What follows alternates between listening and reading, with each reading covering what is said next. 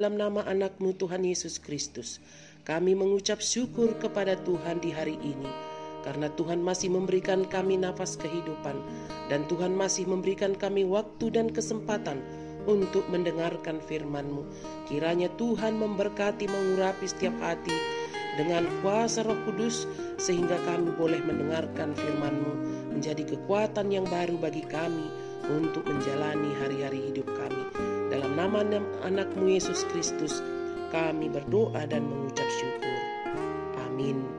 Saudara-saudara yang dikasihi oleh Tuhan, warga binaan yang kami cintai, firman Tuhan pada kita pada hari ini adalah Tuhan adalah perisaiku. Perisai adalah satu alat untuk melindungi diri pada masa peperangan dari serangan musuh. Biasanya alat ini digunakan pada tangan untuk menangkis senjata lawan ketika hendak melukai kita. Dalam hidup kita, ada banyak sekali musuh di sekitar kita, entah itu dari luar atau bahkan dari dalam diri kita. Seringkali senjata musuh menembus diri kita, melukai, bahkan membahayakan nyawa kita. Mengapa hal ini bisa terjadi? Karena kita tidak mempunyai perisai dalam hidup kita sehingga musuh mudah menembus dan menyerang kita. Apa yang menjadi perisai kita adalah firman Tuhan. Dalam Alkitab dikatakan perisai itu adalah lambang.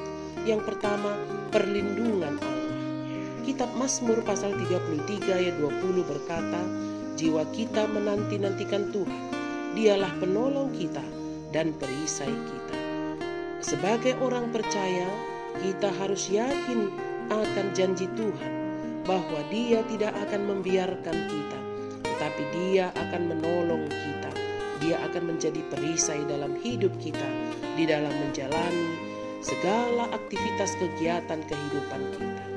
Yang kedua, anugerah Allah. Mazmur 5 ayat 12 berkata, Sebab engkaulah yang memberkati orang benar, ya Tuhan.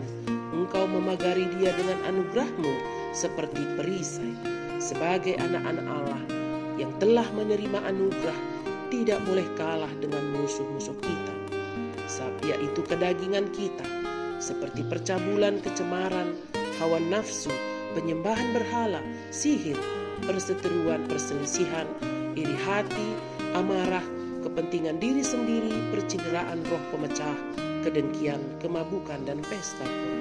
Yang ketiga adalah kesetiaan Allah. Dalam Mazmur 91 ayat 4 berkata, Dengan kepaknya ia akan menudungi engkau, di bawah sayapnya engkau akan berlindung, kesetiaannya ialah perisai dan pagar tembok. Di tengah situasi dunia yang semakin sulit dan menakutkan, dibutuhkan cara hidup yang sesuai dengan apa yang diperintahkan oleh firman Tuhan. Jika Allah kita adalah setia, maka kita pun haruslah setia kepada Allah.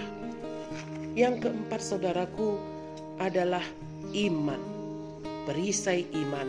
Pasal 6 ayat 6 Efesus pasal 6 ayat 16 berkata, dalam segala keadaan pergunakanlah perisai iman, sebab dengan perisai itu kamu akan dapat memadamkan semua panah api dari si jahat. Firman Tuhan ini adalah perisai yang terbukti kuat bagi kita Ke mana pun dan di mana pun kita berada, kita harus menggunakan perisai ini, sebab kita tidak tahu kapan datangnya musuh mengintai kita. Ketika kita membaca, merenungkan, dan melakukan firman Tuhan, itu adalah tanda kita sedang menggunakan perisai untuk melindungi kita. Karena itu, jangan biarkan diri kita lengah di mana pun dan apa pun yang kita alami jangan pernah tinggalkan firman Tuhan yang menjadi perisai kita di dalam hidup ini. Karena firman Tuhan itu terbukti mampu melindungi dan menolong kita. Amin. Tuhan Yesus memberkati kita. Kita berdoa, terima kasih Bapa di surga atas firman-Mu yang boleh kami dengar. Kiranya memberi kekuatan yang baru di dalam hidup kami, menghadapi segala serangan musuh. Karena firman-Mu itu adalah perisai di dalam kehidupan kami. Kami akan dapat menangkal segala niat-niat jahat orang lain yang mau menghancurkan dan membinasakan kami. Dalam nama Yesus Kristus, kami berdoa dan mengucap syukur. Haleluya. Amin.